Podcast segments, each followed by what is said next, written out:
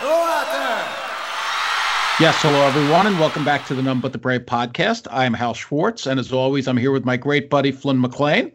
Flynn, I know what we were doing 20 years ago tonight. I remember as well. It was a lot warmer, and uh, we were people could gather at a concert, and that concert was a great one by Bruce and the E Street Band in Hartford. Yes, we don't want to jump ahead too much. Of course, we're going to be talking the reunion tour year 2000 in this episode, but 20 years ago today, we were in Hartford together, and it was, I feel, one of the top three concerts that I've seen in the reunion era.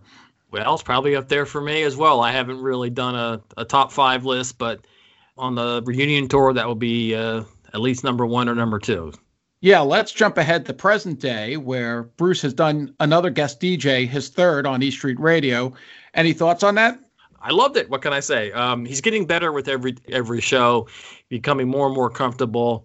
He's making it more, I guess, like almost like a theme hour. Well, maybe not theme like every song goes together, but certainly he likes talking about stuff to to set up each song, and you know, it's just fun to hear him play what's what songs he's listening to. I mean, I listen to way too much of him, I'm sure, but uh, so it's good to see what he's listening to, and it's definitely a diverse group of songs. That's for sure. Oh yeah, really a diverse group of songs. You have some of his influences in there, like Fogerty and Dylan, and the Stones too, with their new "Living in a Ghost Town." You got Tammy Wynette. That was an interesting one. Public Enemy. Cool. This is real diversity we're talking about.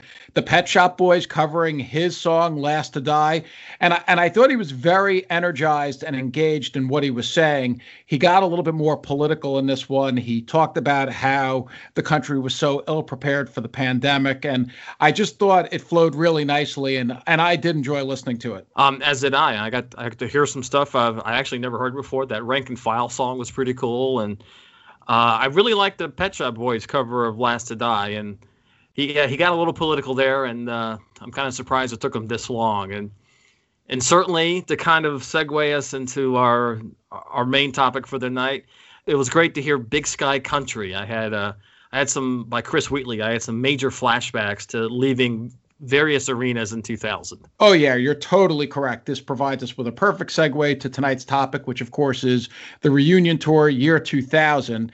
And before we get into the specific shows that were played, which started, the leg opened on February 28, 2000, after Max was finished with sweeps. I think we should discuss the voice issue as people refer to it. We didn't get to this in the last episode. It was a lengthy episode and we couldn't cover everything.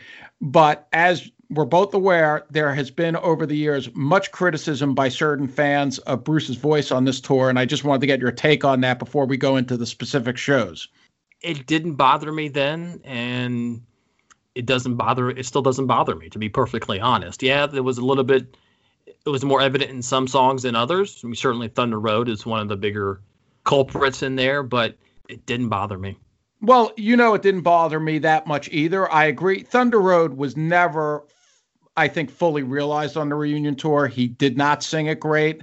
I don't, that's not being overly critical. I think that's widely believed by a lot of fans, and I think it's accurate.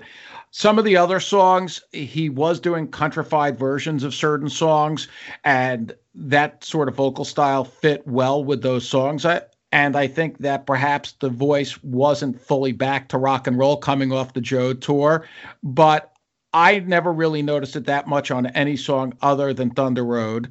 And I think there's been some overreaction to it over the years. And we now have three archives from this tour. And certainly I, I find them to be fantastic listens. Yeah, I, I hear nothing wrong with them now.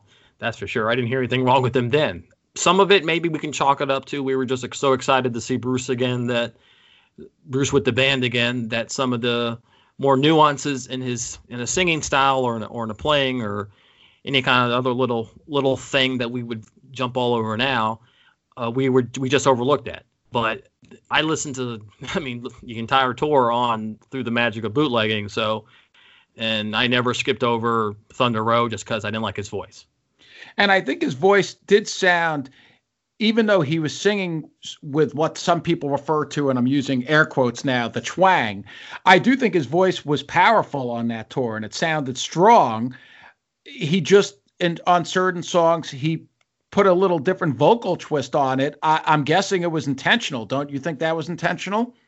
I mean, I'm sure it was. Um, he had kind of come up with a bit of a southern accent starting around the the Tunnel of Love tour, and I think it just kind of stuck with it for a while, stuck with him for a while, and maybe he should have tossed more of it out for this tour. But the only song I really hear it on is Thunder Road, and even yeah. that one, I'm just like, eh, forget well, it. I, you know, I, I, I still love it, and I'm still going to listen to it. Well, I think there also he did certain things on Thunder Road on this tour, which he didn't really let the crowd sing the crowd sing along lines that had been in place for at that point really decades. So and it did sort of throw off the pacing because it seemed like he was intentionally trying to keep the crowd from singing along. I don't know if that's an accurate read. What did you think about that? Oh that's, that's a good point because he really didn't just say here you sing it. Right. He, he he kept going. He sang it a little bit off off the usual cadence. It wasn't a problem for me Okay, I just wanted to get your take on it. This is such a common topic of conversation, and I know a lot of fans care about it, so I felt we should address it. And look, I can't deny that there was some Joe twang that was present on certain songs on that tour, with Thunder Road being the biggest offender. I just think it's a matter of how sensitive you were to it. Well, there was certainly no twang in Youngstown, that's for sure.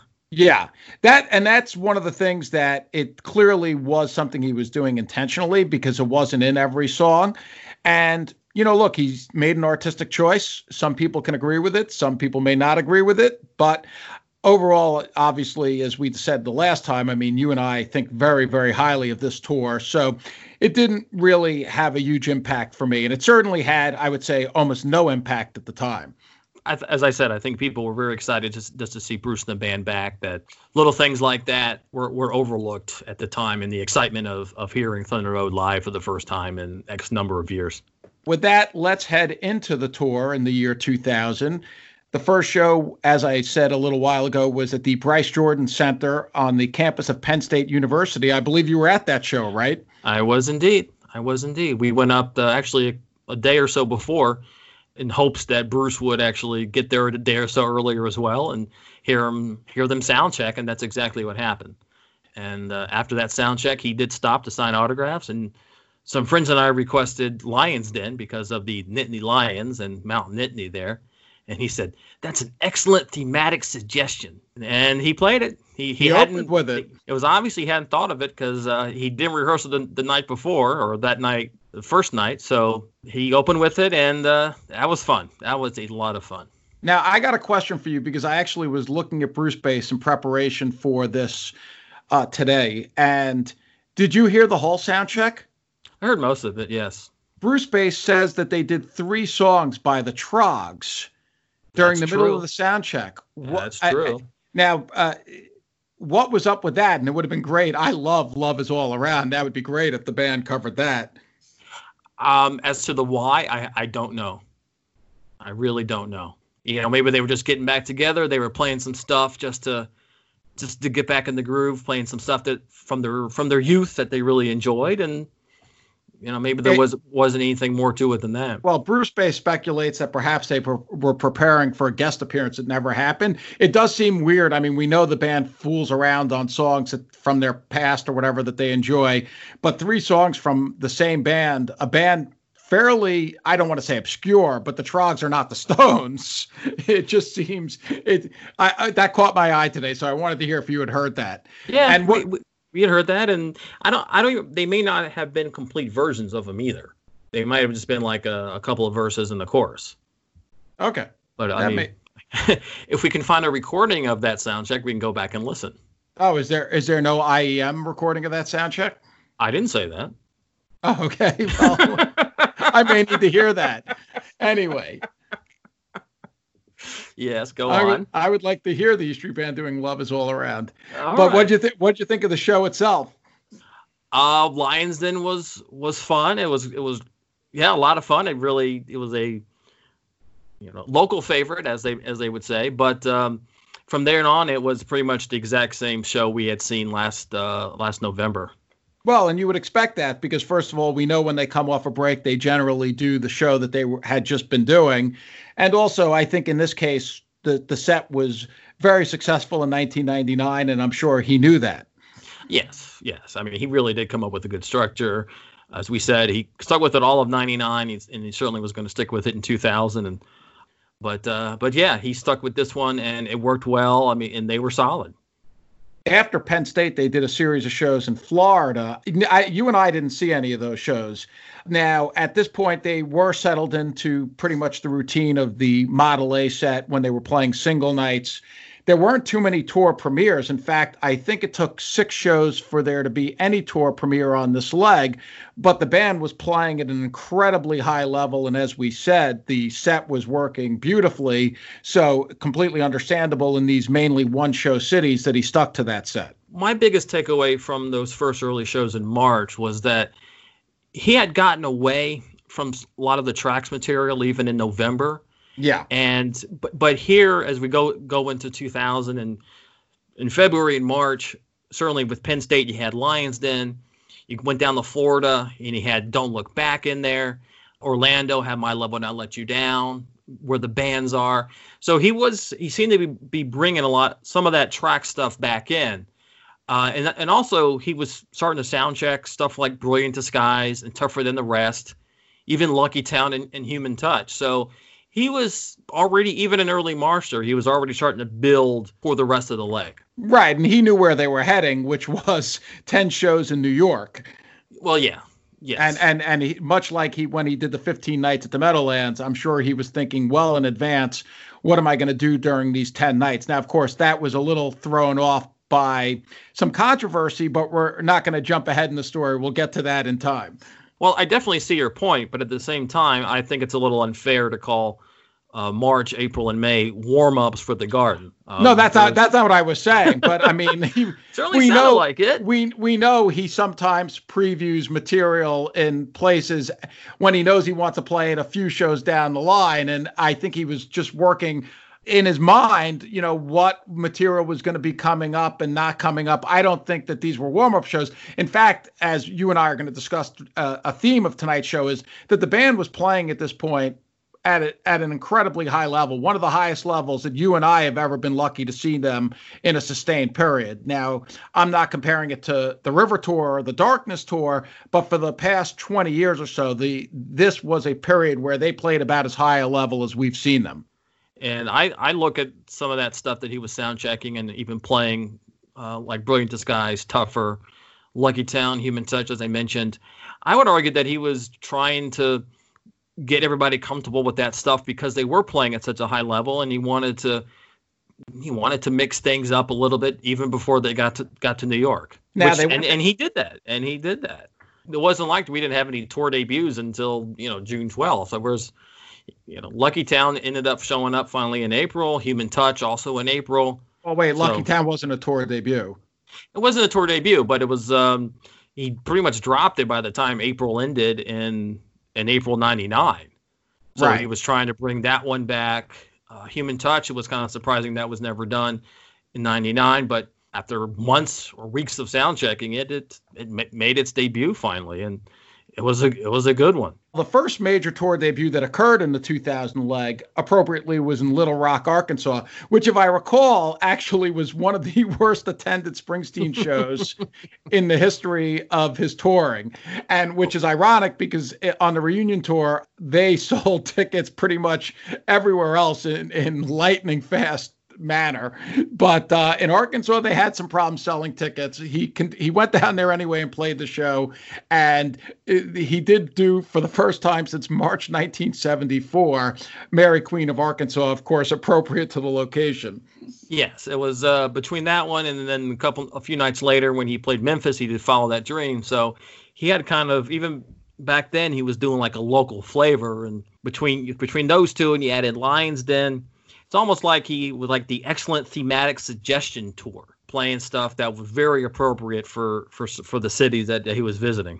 Yeah, and you know how much I love Follow That Dream. Yes, I do, and unfortunately, that was the only time it was done on that tour. Yeah, which is kind of always a lost opportunity there, but he had a lot of other songs to play.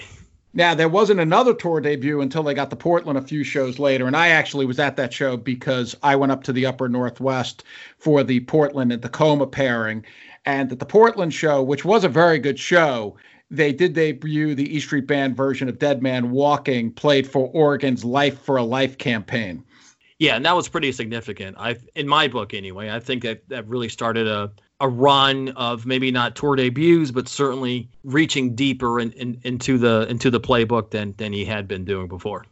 Well, I thought it was significant because of the political angle, and of course, he couldn't have known this on April the third because the political controversy he would wind up being in a month later hadn't happened yet.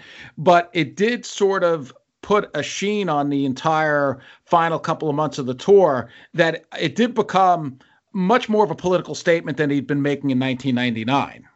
That's true. I mean, he did bring Dead Man Walking back in uh, in Raleigh and Charlotte later in the month of April. So it was a statement that he was he was willing to make, and he was willing to make it repeatedly. Uh, and obviously, he also did it at the Garden one night. So he was not shying away from that at all. No. And Tacoma was a pretty standard show. That place is enormous, the Tacoma Dome. For me, it was the last show for about a month. Now, we did hear some of the sound checks those nights, and he was doing stuff like you're indicating human touch, loose ends, both of which I was dying to hear. I still hadn't heard loose ends at that point. He sound checked at Tacoma, Candy's Room, which I never heard at the time. So there was a lot of stuff in sound checks that I was hoping would be in the show, but it, it didn't happen uh, on those dates. No, it wasn't. But uh, he went on to the next stop, which was he did a, I consider these a twofer, a St. Louis, Kansas City twofer, just like he did in 2008. Uh, and, but it was in St. Louis that he sound checked further on up the road for the first time. And that was kind of a major deal at the time. He was sound checking a new song. It was the first one that we had known of, and since uh, he was since he debuted "Land of Hope and Dreams" uh, over a year earlier. Yeah, and it was really exciting when that news made the rounds that they were working on a new song because I think it provided everyone with a lot of hope uh, moving forward. Oh, absolutely, absolutely, and also going back to those two so- those two shows in St. Louis and Kansas City, and they were there were some cool setlist nuggets in there as well. You had Rendezvous, She's the One, Brilliant Disguise in St. Louis. In Kansas City, you had a Take 'Em As They Come along with Downbound Train and Candy's Room to, in the post 10th Avenue slot. So things were really beginning to open up even even at that point.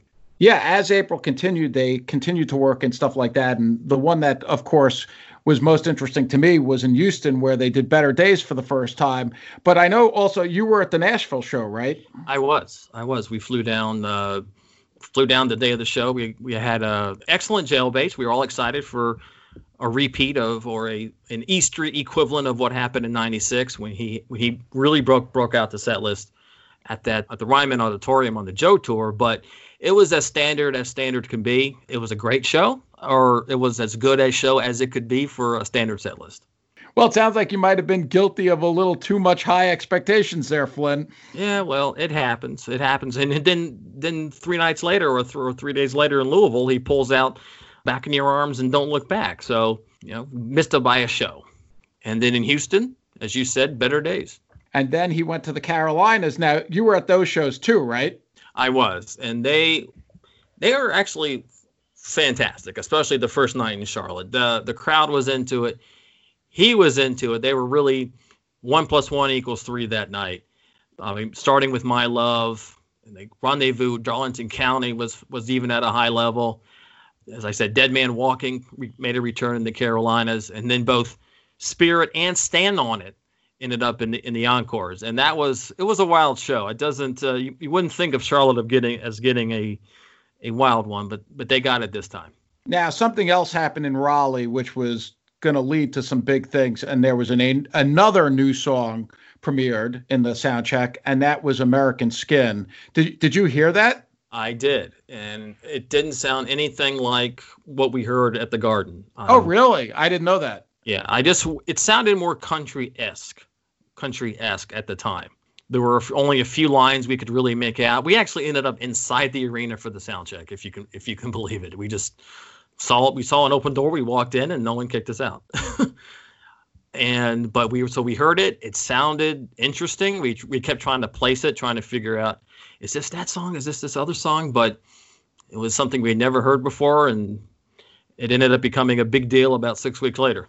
Yes, it, we're going to get to that in a moment. It was a very, very big deal. From yeah. well, well, one more one more comment about about yeah. these two Carolina shows is that this is another situation of you had a very loose Bruce in Charlotte, and you can tell by with stuff like Spirit and Stand on It and uh, Darlington County Rendezvous. But uh, and then the next night in Raleigh, it was business Bruce between the you had Dead Man Walking Back, you had Me Across the River into Jungleland, and then of course the highlight for me was Lucky Town. Yeah. So that was uh, two. That was a heck of a weekend. Yeah, from the Carolinas, they went to Pittsburgh. One of the notable things about the first show in Pittsburgh is that Human Touch premiered, and that I've always thought the E Street Band version of Human Touch is just out of this world. He took a while to debut it, but once they did, they really nailed it.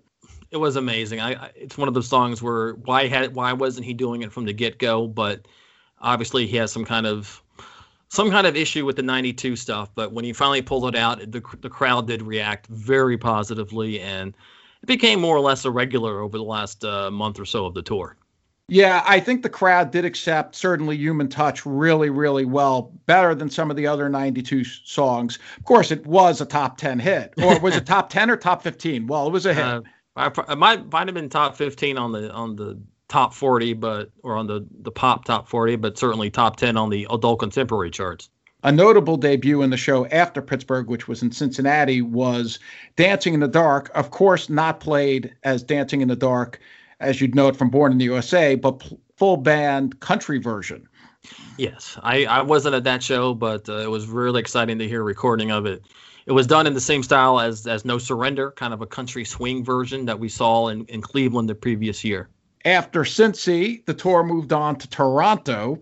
And to me, the second show in Toronto is notable, not only because it was my birthday, but even though I didn't go. But he had been doing that meeting in the town tonight intro almost every show going back to the previous, what, October? Mm-hmm. Right? And but the second night in Toronto, he didn't do it. And to me, that that signaled that he was going to open up the the opening slot to just I feel like when he did the meeting in the town tonight, he was limit, limiting himself to, you know, ties it bind, my love, or don't look back. These kind of songs, the songs that start off as a total rocker. Once he dropped that intro, I thought things were opening up, and they did. Yes, they did open it up. And as they left Toronto, the next city up was Hartford, where a lot of people from the Northeast were going to converge. I think that's one of the reasons that made those two shows special. And I wasn't there the first night. You guys were there. What did you think of the first night? I thought it was great. At that point, the the second night model that he had been that he had been using a year earlier was now the first night. We got Don't Look Back, Rendezvous, Point Blank, and most importantly to me, Human Touch, and then that that new version of of No Surrender. So he came he came with the rarities are are ready to go and he came out firing too. Those first four songs, I mean, they're all less than four minutes long. So it was a boom, boom, boom kind of thing. Yeah, it sounded like a really good show. I know everyone, when I spoke to them after the show, was very high on it, and it got me psyched up to come up the next day.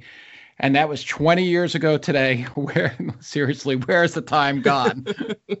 That's so, a very tw- good question. Yeah, 20 years ago today, we found ourselves in Hartford. Now, when I got up there, as you know, I don't like to hear the sound check info. Someone came running over to me and said, "Oh, we got to tell you what was in the sound check," and I waved them off. And fortunately, they didn't tell me. Now, there was some stuff in the sound check that wound up not getting played, including one thing that's never been played with the E Street Band, and that's "Leaving Train." Yeah, it's um of the four songs uh, that were sound checked, at least according to to Brucebase, uh, "Leap of Faith," "Leaving Train," Lions Den and Roulette, he really made the made the best choice uh, by uh, actually opening opening the show with Roulette. Yeah, the lights went down that night. The band came out on stage, and Max launched into Roulette. And I just remember I felt ecstatic. And I think the rest of the crowd felt similarly. It was just like an explosion of energy in the building as Roulette started. And it really set the tone for the evening. Oh, absolutely, it did. If there's any song that that announces to to the crowd and even to the band that we're here tonight. We're here with authority. To quote Eric Cartman, they they announced their presence with authority. So, and that song did it. I mean, between the drums and certainly the guitar solos, they were they set the tone for for what was going to be an amazing night. Yeah, and that was the first performance of Roulette since July of 1988, incredibly. And I think a lot of fans were happy it returned, and it really did set the tone for the evening. And from there, they launched into Prove It All Night. And then Two Hearts came as it normally did on the reunion tour. And the energy was really high, but then it was the next moment that I think really sort of kicked the show into a whole nother gear. And that was when Darlington County started. And suddenly it wasn't Darlington County we were seeing performed, it was the Rolling Stones Honky Tonk Woman.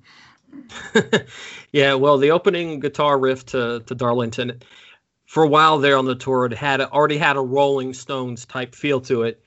And so to actually jump jump all in and go ahead and go with actually play a part of a Stone song certainly yeah, that was one of the moments of the tour. I think it only lasted about what 90 seconds, not even. Well, it was just so out of nowhere. I mean, of course, Darlington County was played regularly on the tour. It had been played probably what hundreds of times since the Born in the USA tour, and of course, that had never happened before. And whatever similarity between the two songs there is, and people did over the years bring that up, but he'd never launched into it. What made him do it on that night, it we'll never know. But what happened was, as the recognition came over the crowd, there was just a roar of approval, and everything that happened from there felt Hayden that night. The the version of Darlington County that followed was really, uh, you know, and this is not a song that I'm normally like, oh, Darlington's being played, that's great. It was it was such a fiery version of that song coming out of Honky Tonk Woman. Well, yeah. Once you had the crowd at that level, and I'm sure Bruce and Steve were certainly enjoying themselves by the time they actually launched into the uh, the lyrics of Darlington. Yeah, everything was uh, it was going the right direction, and I'll always remember the end of that song when I think some kid ha- had a sign that said "the big man" or "the big man is back," and yeah, Bruce repeated that at the end of the song, and you know, I, I can't listen to that song and not listen to that to that little that little piece with a smile on my face.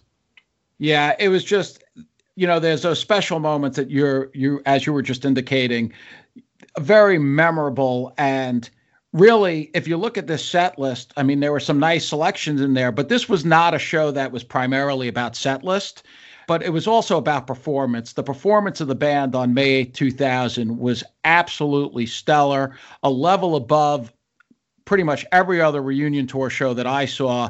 There was just something going on in that building that night. Yes, there was, and it's it's Bruce's magic trick. One and one equals three, and there's really it's it's hard to say. Well, he played this he played this solo this way, or he sang this song a certain way. You really can't put your put your finger on it, but there was something there that if you're in the building, you knew it was happening. Well, I think one of the things is, of course, Hartford is between Boston and New York, and you get and New Jersey, and you get a lot of fans from those places. It was a weeknight, and people had come up. A lot of them were going to spend much of the night driving home to go to work the next day. It was a crowd that really wanted to be there, and Bruce really rose to the occasion that night, as did the entire band. And and and you think even like the five pack, you know, songs that were played every night on the tour. When you listen to that recording, and I know it's a recording you put together you can hear it even in those songs. There, there was a little extra kick that night. Right, there was an extra kick, and that's it's hard to, it's hard to pinpoint it. Like as I said, it's hard to say right there that's the moment, but it was just throughout the show. And well, th- in this case, we can really pinpoint the moment because I do think the honky tonk woman really did kick drive the show. Now, Bruce seemed quite pleased with himself. I think he already knew it was a show that was rolling, and that may be ultimately why he did that little bit of surprise there. I don't know what he was thinking, but that was that definitely is a good explanation. Now, going back to the geographic aspect of this show, I think we should also kind of point out that this was the only real Northeast show of the tour of, of 2000 up to this point. No. Yeah, I think so. I think you're right. And these were the only two Northeast shows until those the 10 nights at the Garden about a month, five weeks later people who were who had some pent up Bruce need, they they came and they were going to get it. And it was a very nice set list. The wild card slot after 10th Avenue was Brilliant Disguise, and that was followed by a great version of Because the Night. I also remember the Racing in the Street with the Coda was memorable that night. Oh, that was an amazing Racing in the Street. Just I mean, just sublime. As as you said, the way the Coda went on, and it's it's I mean they nailed it. It's one of those things where that was it. and the crowd knew it. it. You know, it's one of those interesting things. You know, how does a crowd know these things? The crowd knew that night that that show was special. I mean, the reaction heading into the encore as well in light of day included "Boom Boom," which also caused an explosion in the building. But the the encores had you know, opened with "Spirit in the Night," and and I remember it was just there was an electricity to that version of Spirit. Not to say that Spirit was performed poorly on other nights on this tour, because of course it wasn't, but there was an electricity to that one performance of the song that I really remember standing out from that night. Right. It's funny if you look back at it now and see this this encore on paper. It's really like, well, that was pretty that was pretty standard, especially with. I mean, Spirit has he's played it a lot since. Let's be honest but at that point, it was still pretty much a rarity. It was a call out to the to the to the old fans, as he would say, and he got into it with the. With, did he do the the kicks that night? I don't remember, to be totally honest. Okay, because you know, there's not, he, and there's not a lot of video from this show because I went back and checked today, and I actually tweeted out one of the few videos I could find, the Atlantic City from the NBTB podcast account. And I didn't really see, like, I couldn't even find the honky tonk woman. I thought at one point it was there, but I, I couldn't find it today. Um, it's out there. It's there's definitely a full full length show video of it. Maybe it's just not on YouTube anymore. They they have every so often got gotten a little ants in their pants and decided to pull all those kind of fun videos down. Yeah. But well, going back to Spirit, I remember in in Charlotte when he did a couple weeks earlier, I remember watching him stretch out his, uh, pulling his his knees to his chest to kind of stretch out the back muscles a little bit before he did the kicks. And I, I would be surprised if he didn't do the same thing in Hartford. I I think he did. Now that you're talking about it, I do seem to recall that. The other thing about the encores, the version of Ramrod. Now, a lot of them were long at this point, but the building was so on fire, it seemed like it went on forever. well, that's that's always the hallmark of the best ramrods was when that is when it really just keep, seems to keep the party groove going and going and going and and we don't want it to stop. We want the show to keep going. Yeah, that was a show that I could have, if it had gone on for another couple hours, that would have been great. yes, it would have. Yes, it would have. oh, now, now a couple more th- interesting things that I, I, would like to point out about this, about the set list anyway, mm-hmm. is that he did roulette at the show, but he didn't do it again until 2003. And was that was the next was the next performance at Shea? It was. Ah, it was. And so he worked it up for this one show, and then it never appeared again. Which which so that kind of makes it kind of special, and just in that respect. And then of course the honky tonk women, you you thought you would think that since it went over so well at this one, that he would bring it back at some point. You know, I mean, let's be honest, he takes things that can be special for one moment and then kind of makes them not special. Not that I'm looking at you, New York City Serenade or anything, but he he didn't do that again until 2012. It was something very special in that building, I think, going on. And if he read that, he may not have wanted to use it in another circumstance that he didn't feel similarly about. So that that would be my opinion on that. Okay. Well, I I just find it very interesting that even though it got such a, an incredibly warm reaction, and I mean enthusiastic reception, it's still something that he didn't do again for 12 years. You know, looking at the set list, which I have in front of me, I would say I saw at least two or three, four, maybe five shows that I would, if I just looked at on paper, had a better set list on the reunion tour, I think, than this one but I mean, hands down, it's the show I consider to be the best that I saw on the reunion tour. Do you, you agree that it was the best show you saw on the reunion tour? I believe I believe so. And I, that's pretty remarkable hard. because you were at 924 also. I was, I was, and and and at 925 and at nine of the ten garden shows, and this one there was that extra edge, and as you said, even the songs that had been done every night were just a little bit better. Yeah, and I think from the people who were there, it's pretty universal in the regard for this show. Yeah, there are some people who still claim that's the or, or feel that's the best show they've ever seen in the reunion era, and I guess I guess you're probably one of them. So, well, it's um, one of the best. I, I you know, it, it's it's right up there. Obviously, St. Louis, the River Show. I think I mentioned that earlier. Yes, um, I only I didn't see either one of those, but this one certainly yeah, the when it comes to a short list for the best things I've seen over the last 20 years, this this is one of the first things on that list. Yeah, they did take a two week break after Hartford and they headed west which was fortuitous for me. Uh, so wound up that I saw four straight shows in three cities over two weeks because then Anaheim was up next. I remember Anaheim really the first show was very solid.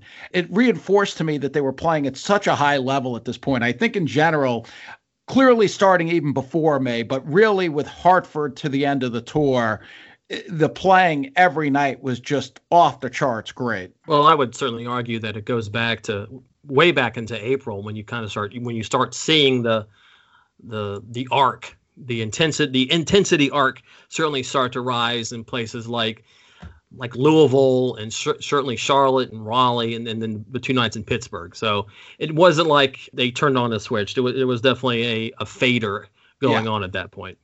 Now, the second night in Anaheim was a really good show. It reinforced to me because it's one of those unsung nights. Nobody talks about the second night in Anaheim, and I definitely saw shows on the reunion tour I regard as better, but it was a really, really fun night. And they debuted the roll of the dice, which was obviously getting ready for Vegas.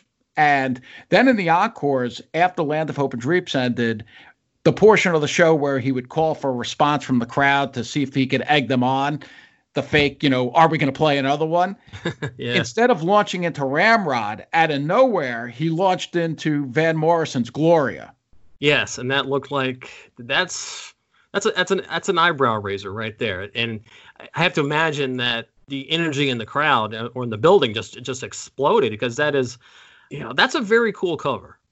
Yes, uh, it was. You know, it kind of it harkens back to their best bar band in the land kind of kind of talk. Every member of that band could could play it in their sleep, and to make it have it appear on the encores and that point of the show, place must have been going nuts. And I think it was pretty impromptu, and that led into Ramrod. There were uh, for especially for a show in a place like Anaheim, there were quite a number of good set list additions that night. Take them as they come. The roll of the dice, which I already mentioned. The no surrender country version. Stand on it in the encore. So he he really on that night in Anaheim, he he did really give. If there were a lot of diehard fans there, and I think there were, he he gave them a treat that night. Well, it certainly looks like it, and I, I have listened to the recording of it, and and yeah, they were they were playing really well. And but one other thing I want to ask or point out, whatever uh, mm-hmm. whatever you want to how you want to put it, isn't Anaheim is basically a suburb of LA, right? Well, I mean, to put it in perspective, if I recall properly, the second night of, of Anaheim, which I believe was on a Monday night, it took me, I think, two hours and 20 minutes to get there.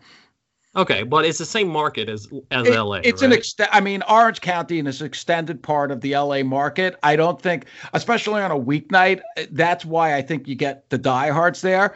Where casual fans driving down in in afternoon traffic to get to the pond, that I'm not so sure about. The point mm-hmm. that I'm trying to make, anyway, is that this is one of the few the few places that got a re, got a return visit the, the next year, at least up in up until the big the big garden stand. No. Yeah, I don't know if the, you know. I, we'd have to get Bruce again to, on to figure out if he considers Anaheim and LA to be different markets. It's certainly an extension of the same market. Was it nights five and six to Staples? I I never really thought of that, but I I guess it could be considered like that. Well, certainly the first night set list is similar to the first night in Hartford, especially with uh, similarities of Don't Look Back and Human Touch so it kind of he was already doing the second night set list and the first night in Anaheim as well. As we said, things had really picked up by this portion of the tour, and I think that was going to continue in the next show, which we we all found it was like a Springsteen convention at the MGM Grand Garden Arena in Vegas. I don't know how many hundreds of people we knew in Vegas that weekend, but we knew a lot of them. that was one of the great weekends that I've ever spent. And uh, besides Bruce, besides all our friends being there, as it happened, uh, our buddy, our mutual buddy Roger and I had a very good run at the craps table on the night before the show. Oh, okay. Well, I don't, I don't play the table, so I was more excited about the show Bruce played. But uh, I'll let you gambling people take care of that. Yes, it was a big night before. I'm just going to leave it like that. All right. Well, then it was a big night the night of the show too. I mean, it really was. He was. We knew there was going to be something thematic going on, but yeah, we weren't that surprised when he opened with Viva Las Vegas. Now, when he closed the show with Viva Las Vegas, that was a surprise. Yes, and I think you have to credit the crowd's response at the time to to that second performance of it. So again, the energy in the building was pretty damn high. Oh yeah. It, well, like I said, it was like a Springsteen convention. I think the only other time we've really ever experienced that was at Mohegan Sun in 2014. Another gambling mecca. Even though Bruce did return to Vegas once more on the Rising Tour, was nothing like what took place in the reunion tour. Of course, the reunion tour was Memorial Day weekend. They really did set that up perfectly. they they really did, and it was it was fun flying out there. I'd never been to Vegas as an adult, so it was great to see it, even though if, even if I didn't partake in any games. But the show was definitely the highlight of, of the weekend for me. Yes. Well, it was the highlight of my weekend, but the craps the night before was a close second. Right. And this is one of the rare shows when he actually did three songs from from the 92 era. In addition to the usual yeah. fall behind, he he did uh Roll the Dice and Lucky Town. It was B- both of which were great thematic suggestions. Yes, he definitely went all in with the gambling theme at this show. Yeah, too bad he didn't pull out roulette again, but uh, we'll leave that uniqueness to Hartford. Well, of course, that is a song about a nuclear meltdown, so I'm not sure. It, regardless of the title, although he does often play "Who'll Stop the Rain" when it's raining. Right, right, and certainly the the was it one verse of "Can't Help Falling in Love" as the intro to Backstreets was. That was very very sweet. Yeah, that was another one of those really cool moments that only happened then, and it really made it really elevated the song in my in my opinion. You know, it's funny because each of these shows it, that week between Anaheim and Vegas, they had such a different feel because of the way he treated the Vegas show. He did really go sort of more fun. Uh, you pointed this out earlier. Sometimes there's the serious Bruce where it's really intense, and then there's the more fun Bruce. Definitely, Vegas was Bruce being his more fun mode. And that show really was a lot of fun. Yes. Loose Bruce was in the house and everybody everybody benefit benefited from it. And from Vegas, they headed into the home stretch of the tour. There was a show in Salt Lake City where, very notably, they debuted "It's Hard to Be a Saint in the City." Gee, I wonder why. but what's interesting about the about Salt Lake City, I mean, if you were there, I know it was a it sounded like it was a tremendous show. You had Don't Look Back, you had Saint in the City, Candy's Room. So it was a very strong show, but at the same time, what catches my eye is just the fact that he was sound checking the new songs further in American Skin quite extensively in the sound check.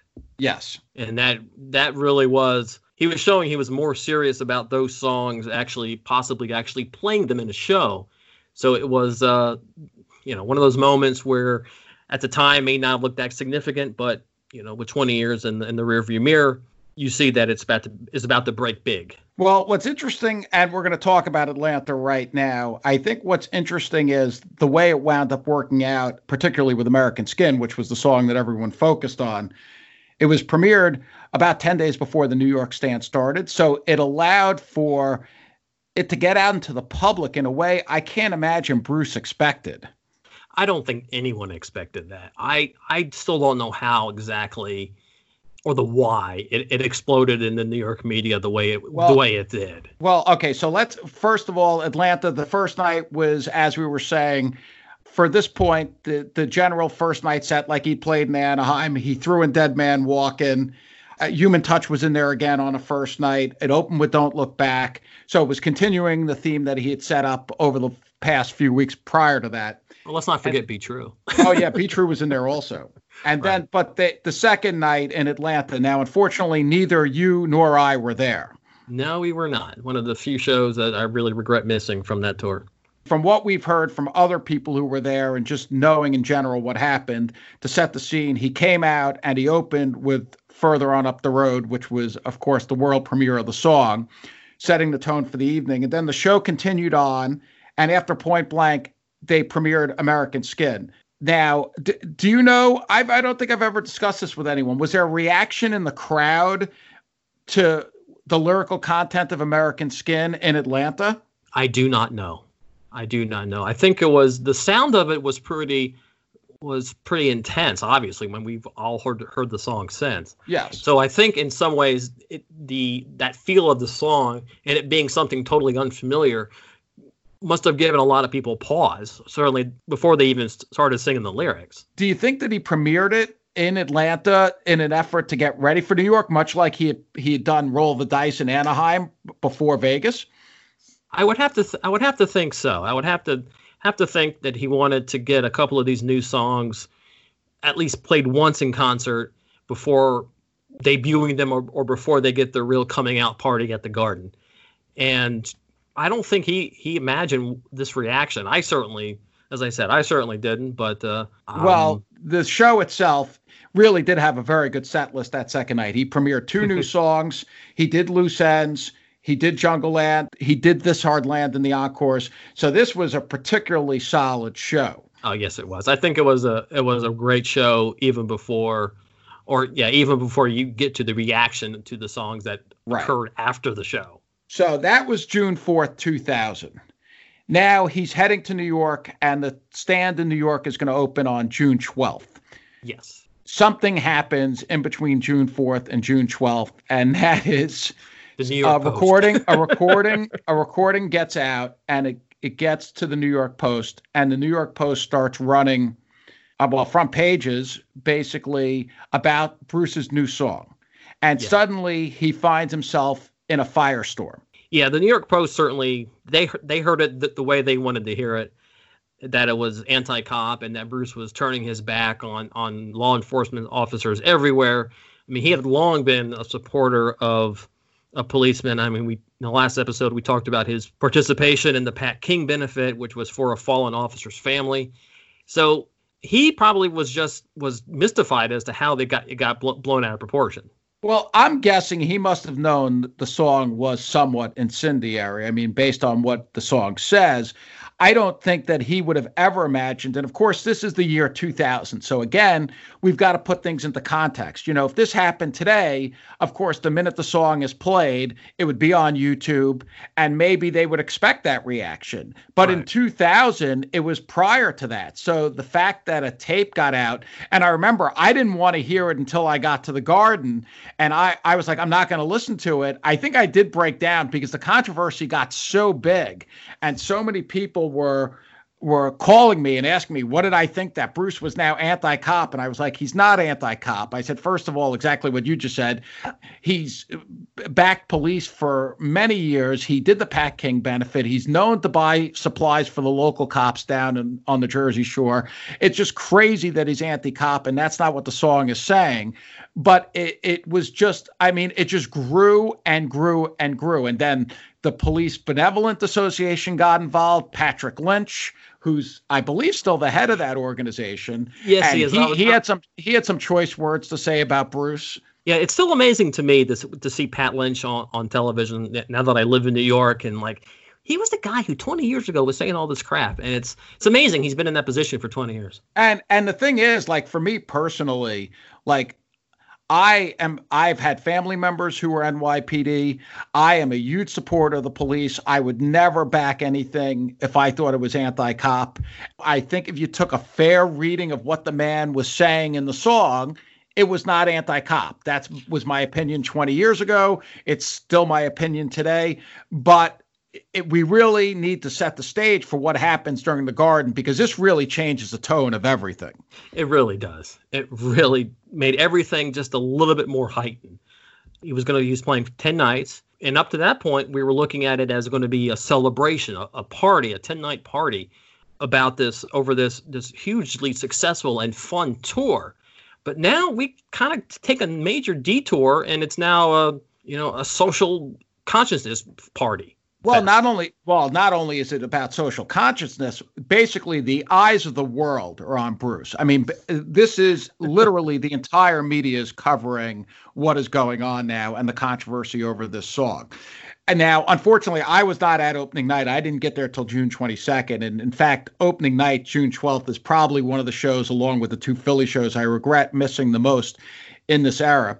The show opens. He's got this new song that he wrote with Joe Grushecky called Code of Silence, which, if you read the lyrics to the song, really is a relationship song. But, and you can pick this up because you were there, Code of Silence opens the show on June 12th, and it's not being played as a relationship song. No, it's not. It's, uh, I guess it's about the thin blue wall and about how the police protect each other and stick up for each other, which which is what, which is what they did. Um, but also at the same time, I know you said it's a song written with Joe Grushecky.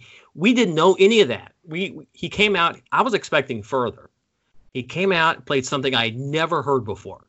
And that's one of those holy crap moments because when that happens, that's pretty freaking cool. Well, but here he was, it was more than just playing a new song that you hadn't heard before. It was a clear response to what was going on. Well, I, I, I got to be honest, I really didn't hear the lyrics as, as, oh, okay. uh, as clear as I would have, but um, it wasn't until he got through, I guess it was 10th Avenue or was it after Be True about where he actually said that's a song I wrote with Joe Grushecky and then that was before you know a couple couple songs later it's american skin time and well, uh, that was well, the moment we were all waiting for. American skin and this is not an accident either follows point blank. No not an accident at all i mean he did well he did the same thing in atlanta as you, as you know yeah what was the response in the crowd when american skin was played that first night i could say there was some nervous energy anticipation to see what people would say what people would do and there were some fingers. There were some the, the middle finger jersey salute. Uh, there were some boos, but Bruce was not deterred, and he powered through the song. He had a statement to make at that point, and and he made it. And he followed it with "Promised Land." Yes, he did, and that's if there was any doubt about what exactly the song was, which was anti-tragedy and trying to help help everybody in this country achieve the goal of making it to the promised land you know all that doubt was removed beyond being anti-tragedy i always felt the song that w- the most important thing that people missed was there were lines from the perspective of the cops and that they were fearing for their lives. He he didn't just go i'm condemning police. He he took the position in the song that these guys are out on the street. Is it a gun? Is it a knife? That this is a fear that they live with every minute. And it could be a gun and it could be a knife and they could be dead. So he really humanized the position of the police in the midst of this song, which was a protest song about what had happened to Diallo, no question. But he he really did give both sides to the story, and he let you in on the mindset. I think it's a really really well written song, and of course we know just sometimes people don't really pay attention to the lyrics. You think? yeah. Well, th- the line that really that's always stood out to me in terms of being out of the cops out, of the cops thinking was you're over his body in the vestibule praying for his life. Like yeah, they, they realized that they had they had shot the wrong person and now they were hoping he wouldn't die. I mean, if it was anti-cop, they he Bruce would not have portrayed them in that way at all. Yeah, I, I look, we understand, as I just said, people do not necessarily listen to lyrics. And Bruce himself has said there's a lot of money in misinterpretation. Of course, he's referring to Born in the USA when he says that. I'm sure he gets it too. But that was just a case, I think, where things really spiraled out of control. We know what the New York tabloids are like. And, uh, it really it, it it as i said it changed the tone of the stand at least at the start Yes, and I that's one of the few times when I think Bruce was actually, or that I could tell that Bruce was actually nervous on stage. Uh, he still had some nervous energy going up through uh, just before in- he introduced roll the dice. He he did seem like there was a false start to roll the dice, and you know, he it wasn't his normal confident confident self throughout throughout the night. Yeah, I, I, well, you could imagine. I I don't know if he got any threats or anything, but one would think that was very possible based on what was yeah. going on. Oh, absolutely. I mean, I totally understand why he would be nervous, whether it was just about this is a statement he's going to make and he doesn't know the reception, or whether it's something more more critical like possible death threat. So, and then the second night, now I was, as I said, I was not there till the 22nd. So the, there were four shows before the 22nd. You were at, all at, well, which, which were the, you said you were at nine of the 10 shows. Which was the show you skipped? Uh, the next night, June 15th. Okay, so neither of us were at June 15th, but we've heard that that was a good show. I mean, it certainly looks like it. It's it's yeah. funny he doesn't have the uh, the t- the post 10th Avenue wild card is not a rocker. He just go, he, he goes straight into into No Surrender, the swing version, before going into meeting into Jungleland. And you were there on the 17th, which was the night of the third show. Yes, it was. Yes, and it was. What do you remember about that one? E Street Shuffle, most notably the fact that he first time he had played it, I guess in '75. So that pretty much blew everyone away. I mean, yeah, that but, was a continuation of what we were saying at the Meadowlands. Right, and but every every night when he played American Skin, whether it was the second night, the third night, you know, seven, eight, nine, ten, there was always a little bit of a nervous anticipation about what was gonna, how people were gonna react in the crowd, and certainly that was that was. I mean, that night doesn't stand out for me in that way, but just a point that I that I, I feel like I need to make uh, for throughout the stand. Yeah. And then the June 20th, which I uh, I know everyone thought was a really great show. That that was the one night at the Garden that included New York City Serenade. It also included an appearance by Soozie Tyrell on Ghost of Tom Joad. I think that was actually the first appearance she ever made with the band. I think you're right. I think you're right. And then of course, 2 years later, she's a full-time member and has been ever since. Oh, Insane the City was played that night. I was very bummed that I missed that before I got there. well, and that was a great Candy's room as well. I remember oh right, just, just blistering. That that was a rough one to miss. Yeah. Uh, well, you were here. You were here two nights later, so I wouldn't. Uh, or yeah, two nights later. So I'm not gonna. I don't think you can beat yourself up too much about missing. Well, that. and two nights later, we saw one hell of a show. I've always thought that the June 22nd show was also one of the top shows that I saw on the reunion tour. It we we were in the building. He opened with another song we couldn't identify, which turned out to be another new song written with Grushecky, another thin line. Uh, he did something in the night that night again, and you expect this from a garden crowd. Now, by the time that show took place, I remember distinctly there was a very, very small scattering of boos when American Skin started, but by then the reaction had really turned, and the crowd. I think from what you guys told me, the the feel that night was different than it had been earlier in the stand when the tension was still going on. Yeah, even though I said it was always like a nervous anticipation for when that song came, he was getting more and more of a supportive reception to the song from from at least people who actually understood it. Yeah, this and I and it was the first time, of course, that I saw it. I thought it was brilliant, and just the intensity uh, that he was putting into these shows with the way that American Skin was followed by Promised Land. Then you got the five pack. And on this night, there was actually a really nice surprise. He followed 10th Avenue with Sherry Darling. And then we got like another little bonus track. And it was the East Street premiere of Secret Garden. And I thought that was just really nice to see. And I think after that, it wasn't played again for what, like 18, 16 years? Yeah, something like 13 that. 13 years. Was... I think it was played at Leeds in 2013. Yes, you are yeah. you are correct. So that was definitely totally out of left field, and it was great to hear. It was one of the songs that we thought he, he would have been playing every night. It was kind of a kind of kind of a pseudo pseudo hit back in '95 and '97 with that Jerry Maguire film, but you know was twas never to be until the, until June 22nd. Yeah.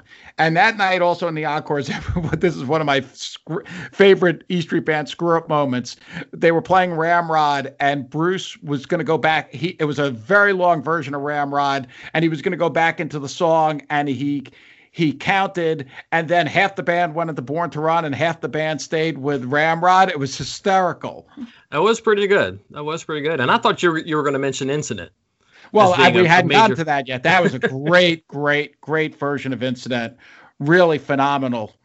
Yeah, they really nailed it that night, and it was kind of disappointing that both that neither Incident nor Serenade appeared again throughout the stand. I mean, there were still like what five more shows, yeah. five or six more shows. Oh yeah, that was a surprise. But I think he had other plans for what he was going to pull out from the old days for the rest of the shows, and we know where that was headed. that is true. Well, in terms of pulling out rarities, it's interesting to note that in addition to the post 10th Avenue slot, we now have the pre Thunder Road slot that kind of turned into a into a wild card slot. Yes, and and that was he was featuring. That was where Incident was played, and the following night on the 23rd he would play Sandy there. So he was featuring some of the old nuggets that he knew the crowd wanted to hear. And uh, the next night, that was also, I mean, every one of these shows, this was just such a pleasure because every night we went to the building and, and these shows were just really titanic. The next night, which really nobody ever talks about anymore, the 623 show, the performance was incredible. And the set list, uh, you know, does this bus stop, which I had never seen before with the band. He also did Human Touch. He did Dead Man Walking, followed by Meeting into Jungleland. Sandy and the Encores, as I just mentioned. It really, these shows were just fantastic. Yeah, it's really it's really amazing to believe that that the high level they were playing, so that in the conversation of oh, which what shows did you like the best? It's so hard to narrow it down. You can really literally pick like eight of the ten yeah. to be a top notch show. These shows, and I will say this: I don't know what they have from the Garden Stand. We know they have well, they've released 7 1, of course, but we also know they have 627 and 629 because they were filming those nights and audio has been used in some capacity from those shows. But I will say this if they did have all 10 nights of this, they really should put out all 10 nights because uh, this would be a great stand to get out there. Yes, I obviously I'm, I'm going to agree with you 110% on that one. The more the better. And with a stand like this, when there really were what five to six differences each night, it's kind of hard to make the argument that oh well we, we released seven ones, so we don't need to release any others, and you know that's just not the case here. Well, I think also because of the structure of the show throughout this tour was fairly similar.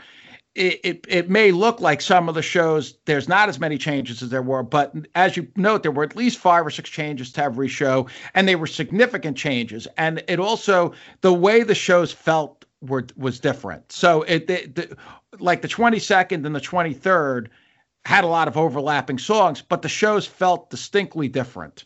Yes, they did. Yes, they did. Each show did, as you said, each show did have its own. I don't want to say personality, but certainly something something close to that. Then they played show number seven on the 26th. I know that I enjoyed this show a lot because, first of all, it has some of my favorites in there Downbound Train, and also there was a great version of Racing in the Street. I also, oh, yes, Light of Day did include part of the medley. That really sent the crowd into a frenzy. well, that's always fun when you get it, when you basically get an extra bonus song in there. And that always takes the energy up. And I know I've said that before, but the energy always seems to take go up another notch or two when when he throws something like that, like Boom Boom or Detroit medley in there. Yeah, I just and I really remember it was it was those days were hot. I think the building was pretty hot, right? I don't remember, but I like I just remember these shows just being like you feel like you're on fire. I mean, and I think that's what the band felt like. And I love seeing the shows in New York because you get on the subway, you go to the venue, you know, it's just it's look, it's New York. So, and the garden is the garden. But these shows were really a wonderful couple of weeks and then if people ask me uh, which they have, you know, what was my favorite show from the garden, I always say June 27th. Not even 7-1, huh? No, it was definitely not seven one. I I, okay. I actually seven one for me may have been third because I also really thought the June 22nd show was great. I mean, 7 1 was a great, great show. It's just a testament to how well they were playing at this point. But 627 was, for me, the show. Again, it, the the performance was just on the highest level possible that night. To me, that was the closest at the Garden to the experience we had night two in Hartford. Okay. Well, I do remember. I mean, I love that show too, and I remember it was a very hot version of Adam. Trapped was certainly. I certainly loved the performance of it. Really, I remember get really getting into that one, and and then of course you had the the big the big twofer from tracks to after 10th Avenue, loose ends into back in your arms. Yeah, I finally saw loose ends. I believe correct me if I'm wrong. I don't know if you remember this. I believe when loose ends started, I got so excited I knocked the soda over and caused like a complete tidal wave around the seats we were in. I don't remember. I was sitting with Claudine and uh, her cousins were either right in front of us or right behind us. So oh, I thought I, I was right near you that night. I forget who I was uh, with. Yeah, but, but I don't uh, remember that. So quite a run of rarities: loose ends, back in your arms, Mary Queen of Arkansas, and, and they were on fire. Now you mentioned the the Adam raised the Cain, and it's funny because Adam raised the Cain is not one of my favorite songs particularly, but it seems to pop up in these shows that I find are amazing, and it was it was a just a colossal version of Adam Raised the Cain that night. It really was. Since it's a guitar dri- driven song, if Bruce is on, it's it is on. And obviously he was on for almost the entire month of June here, so I can see I can see why that would be a like a hallmark of, of some of your uh, some of your better shows. And and the wild card in the encores, uh, blinded by the light, it's a wild card in the middle of the encores. I know it had been played a handful of times earlier, but still that was that was tremendous. I mean, that was really a great, great show. As you know, I hold out tremendous hope because we know they have it that the June 27th, 2000 show is going to be released as part of the archive series. I hope so, and but I would really love it if they would uh, incorporate your idea of just releasing the entire stand and just get all of these shows out so, so we don't have to worry about that anymore. One of the other things we haven't mentioned yet about the stand, he had gone back to the original structure on the tour of ending with Land of Hope and Dreams, which was, I think, again, part of the statement eh, to the American Skin controversy. Oh, I, I agree with you 100%. I was just thinking about this the other day that at least the second night in most two night cities and in a lot of one night stands, he's playing Ramrod after after Hope and Dreams just because people don't want to go home. Yeah. And at this one, it's you would you would think at the Garden that he would want to end everything on a in every show on a on a party note, but no, he he ended it on his on his statement song. This is Land of Hope and Dreams. Even though he does sometimes at the end of a tour go back to his original conception, clearly here it was related to the controversy. And, and I think he was sending the, the shows, many of these shows at the Garden opened with Code of Silence and ended with Land of Hope and Dreams. That was not an accident. No, no, it wasn't. He he had a message and he was going to deliver it every single night and he did and God bless him. Now, the second to last night was June 29th and – that was a very solid show. To me i remember and i think we all felt the same way about that. It was a good show. It was it was not a great show compared to a couple of the shows that had come before. I, I just want to say this right now since we know they have the 27th and the 29th please if if there's only going to be one more show from the garden make it the 27th not the 29th that's just my personal appeal. We had been looking at a lot of uh, a lot of previous multi-night stands and it seemed like at least in the later era, that the second to last night seemed to be better than the last night. It wasn't true in at New Jersey 84, but it was certainly true in LA 85. And then certainly going back to the the Jersey stand just a, less than a year earlier, the, the second to last night was better than the last night. By far. And by far. And so now I think we had some some expectations going into it that maybe we should we shouldn't have had it was expectations built on the series of shows that came right before it, and I understand that's not fair. And and you did have the the factor that you just mentioned in regards to some of the earlier stands. It was a perfectly fine show. I just and it, really the most notable thing I think that about that night was the version of the promise, and of course that's repeated on seven one anyway. So well, I think it was someone had a someone actually had a sign for it, and uh, and, and Bruce played it, and I think that kind of inspired him to keep it for, for the next night. Now, there was also, I will say, there was a nice version of This Hard Land, which was ultimately released later on as a B side, well, or as, as a bonus track, I should say, on a CD single from Live in New York City. Yes, along with what was the other one? Oh my God. My hometown, believe, wasn't it? My hometown. I am no longer Rain Man. How did this happen to me, Hal? Sorry, it's been 20 years. Yeah, my hometown not exactly a, a headlining song for me, but you know, considering that it was they were included with the bonus release as a bonus with the release of Live in New York City DVD, which was in November of 2001. Those two songs again had a thematic tie-in to to New York. And with that, we arrived on the final night of the reunion tour, July 1st, 2000. As everyone knows, it's been released as an archive. This was a very big night. People did not know what to expect. Was the band going to go on after this? What was Bruce going to say? And he really delivered a big show that night. It started very, very late. I remember we were standing in that building for so long before he took the stage. And then he opened with Code of Silence, and that was followed by My Love, taking it back to the start of the tour. Yeah, it really, there really weren't a lot of surprises in the show overall, but certainly taking it back to including, uh, to include My Love When I Let You Down is not really the opening song, but second song in in the show, you know, brought it back around and certainly prove it. Two hearts, Stevie, once more. It worked really well, and they came out with the appropriate energy. Yeah, totally, and and they knew it was a big night themselves. Now you say there weren't a lot of surprises. I do think that's true. But the Blood Brothers was definitely somewhat of a surprise, though nowhere near as big a surprise as Lost in the Flood. What was surprising about Blood Brothers was what he did with it. But as well, far yeah. as surprises go, even with the fact that everything that had come out previously that had been unplayed from the 70s, I, did you in your wildest dreams think that Lost in the Flood would ever be played? I did not. I thought that was one of the songs that was going to be lost to the 70s forever. And, and but they came out they played an excellent version of it. Oh it was i remember when the song started and i realized what it was. I, it was just so spine tingling and the performance of the song was was perfect for a first time that they were playing it. And bruce's solo at the end was was an incredible moment. I mean it really was. That was that that really couldn't be replicated. I don't know, even though Lost in the Flood's now been played many more times and they do a great job, and Bruce does ever increasing wilder solos on it. But that first performance at the Garden, it was so compact and so tight. I don't know if they've ever topped it. The only version, the only performance I saw that's been that possibly would have been near it was the last night in Buffalo in 2009. Oh, and that it does come through on the archive.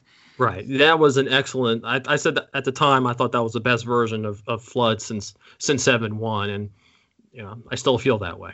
I still and I still feel that the seven one Lost in the Flood is the best one he's done in the in these twenty years. Yeah, it was it was truly a, a tremendous performance, and and the crowd reaction to Lost in the Flood. It was a very knowledgeable crowd. People had literally flown in from all around the world to be there for that closing night of the reunion tour.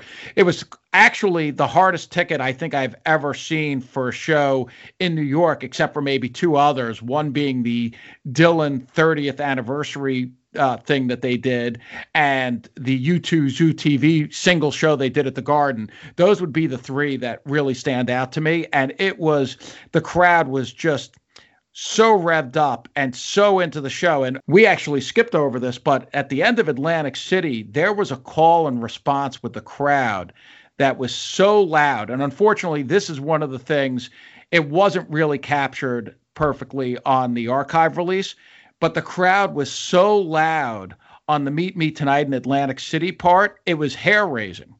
Yes, it was. And I actually I worked on an IEM audience mix of the show um, back in 2007. And yeah, that was something I really tried to capture because, as you said, it was really a turning point in the show. It was a solid show, I guess, up to that point. Certainly so- solid, certainly strong.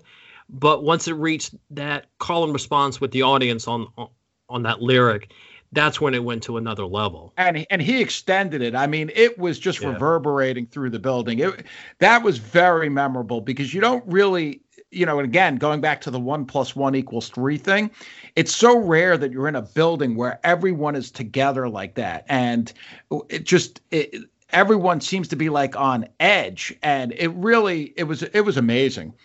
It was, it, it really was. And it was definitely a highlight of, of the whole stand, really.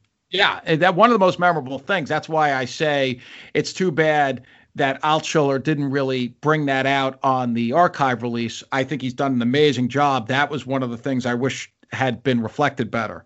Yes, he's he's he has a heck of a batting average on the on mixing those archive shows, and if he gets a a few misses here and there, and just I mean, we're just talking like little moments here. We're not even talking yeah. complete shows.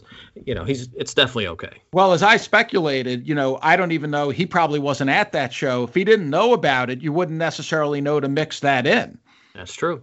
Now, the other big crowd moment of this night was Bruce was taking time to thank everyone and his crew and everything prior to Land of Hope and Dreams. And I'll I'll never forget. And we talked about this on the East Street Community Conference when we did it on East Street Radio.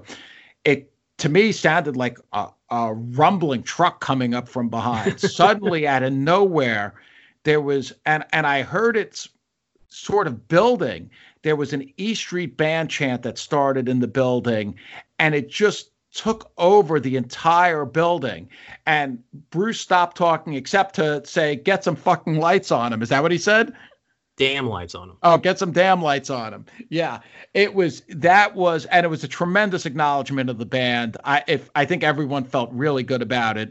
The again, that was a crowd that really had a lot of shows under their belt. I think had flown in from faraway places in many cases. And people wanted to show their appreciation for the band and for Bruce, but also to reflect that the band being back together was something very special for them. And that moment really brought it out. Right. Bruce had been talking about the rebirth and rededication of the band. And I'm not sure, as, as you said earlier, I'm not sure how much planning he had to do with them over after this tour was over, but it certainly showed that it was a that tour was appreciative, appreciated, and people responded with a very emotional way to to the reunion. Yes, that was a very very emotional night. Some well, for some people more than others. Yeah, we'll get to that later. But one thing uh, I want to bring out is the American Skin Promised Land tr- combo was not the only political statement he made in music anyway. The Lost in the Flood, Born in the USA combo, you know, that's that's pretty big for for Bruce's anti-war statement. Yes. I mean, it's pretty. I mean, you would say you would think it's obvious, but I'm not really sure a lot of people picked up on that. I don't know that they did. And, you know, it's good that you bring it out.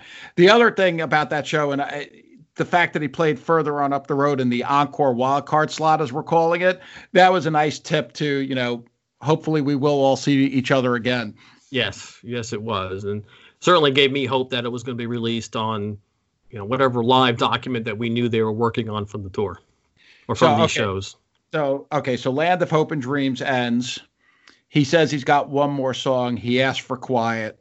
Right. And as I said, I don't know that it was a tremendous surprise, the particular song that was being played, but he started, and it was weird because I had even said this before the show. I was like, can he play Blood Brothers? There's doubt. Like, why did I make this call?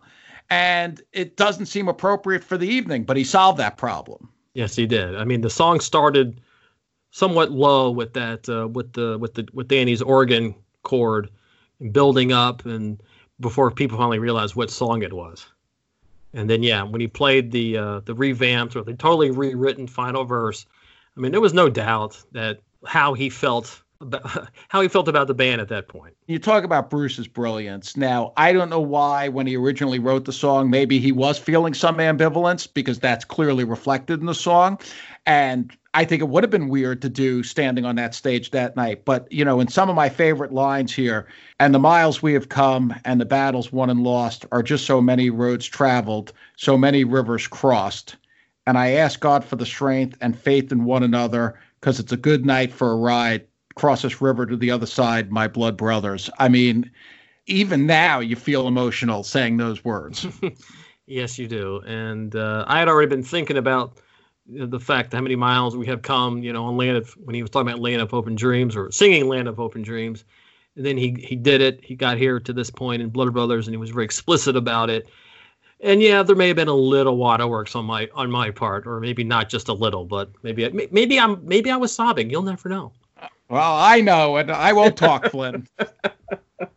well, if you didn't cry during I, that, all I can say is I looked over and I was like, "Oh my God, what is going on with Flynn?" Well, if you weren't crying, you were a freaking robot. I know. I mean, I was emotional, but you were like, I wasn't the only one. That's for sure.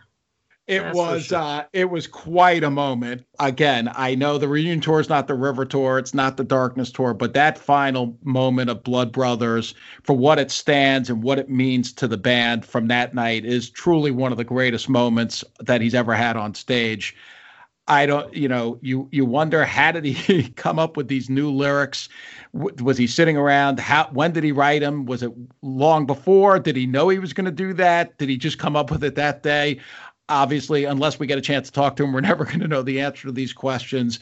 But it was just spectacular. Right, and one thing that we haven't mentioned is the the visual of all most of the band coming to the front of the stage and holding holding hands. Yeah, that has particular power. I think now that Danny and Clarence are gone, I remember him calling Clarence over and taking Clarence by the hands. And speaking of people who were crying, Clarence was crying. Oh, okay, I'm not surprised yeah. by that. Uh, he's very emotional. We'll talk about more about that on the when we discuss the Rising tour. But yeah, I don't think, uh, like I said, if you weren't if you weren't at least emotional during that part of the show, part of that part of the song, you're a robot. well, and, and what was interesting about it was people filing out of that building that night after that took place. They really did wonder whether we were going to see them again. Now, of course, we now know we've we saw them two years later, and we saw them many, many times after that. But that was kind of a complete unknown on July 1st, 2000. Well, really, it was July 2nd by the time we walked out of the building. Yes, it was. Um, but I guess if you if we believed Bruce about the rebirth and rededication, you had to, you had to figure something was coming. Yeah. It's just that it just took took took a long took a bit more to happen than we would have thought or would have liked for that matter. What I remember from thinking, I really did think we'd probably see them again. Of course, nobody knew for sure. But it was again just such a perfect ending to a tour. I, I don't know that any tour has ever ended this perfectly by any artist. Now I know he repeated it again three years later, which was great, but not the same level of perfection. But for the moment, and in the context of what it was, it was it was it was just it was a wonderful night and a wonderful wrap up to the tour, and everyone filed out of that building. And fortunately, we've had 20 years more of Bruce.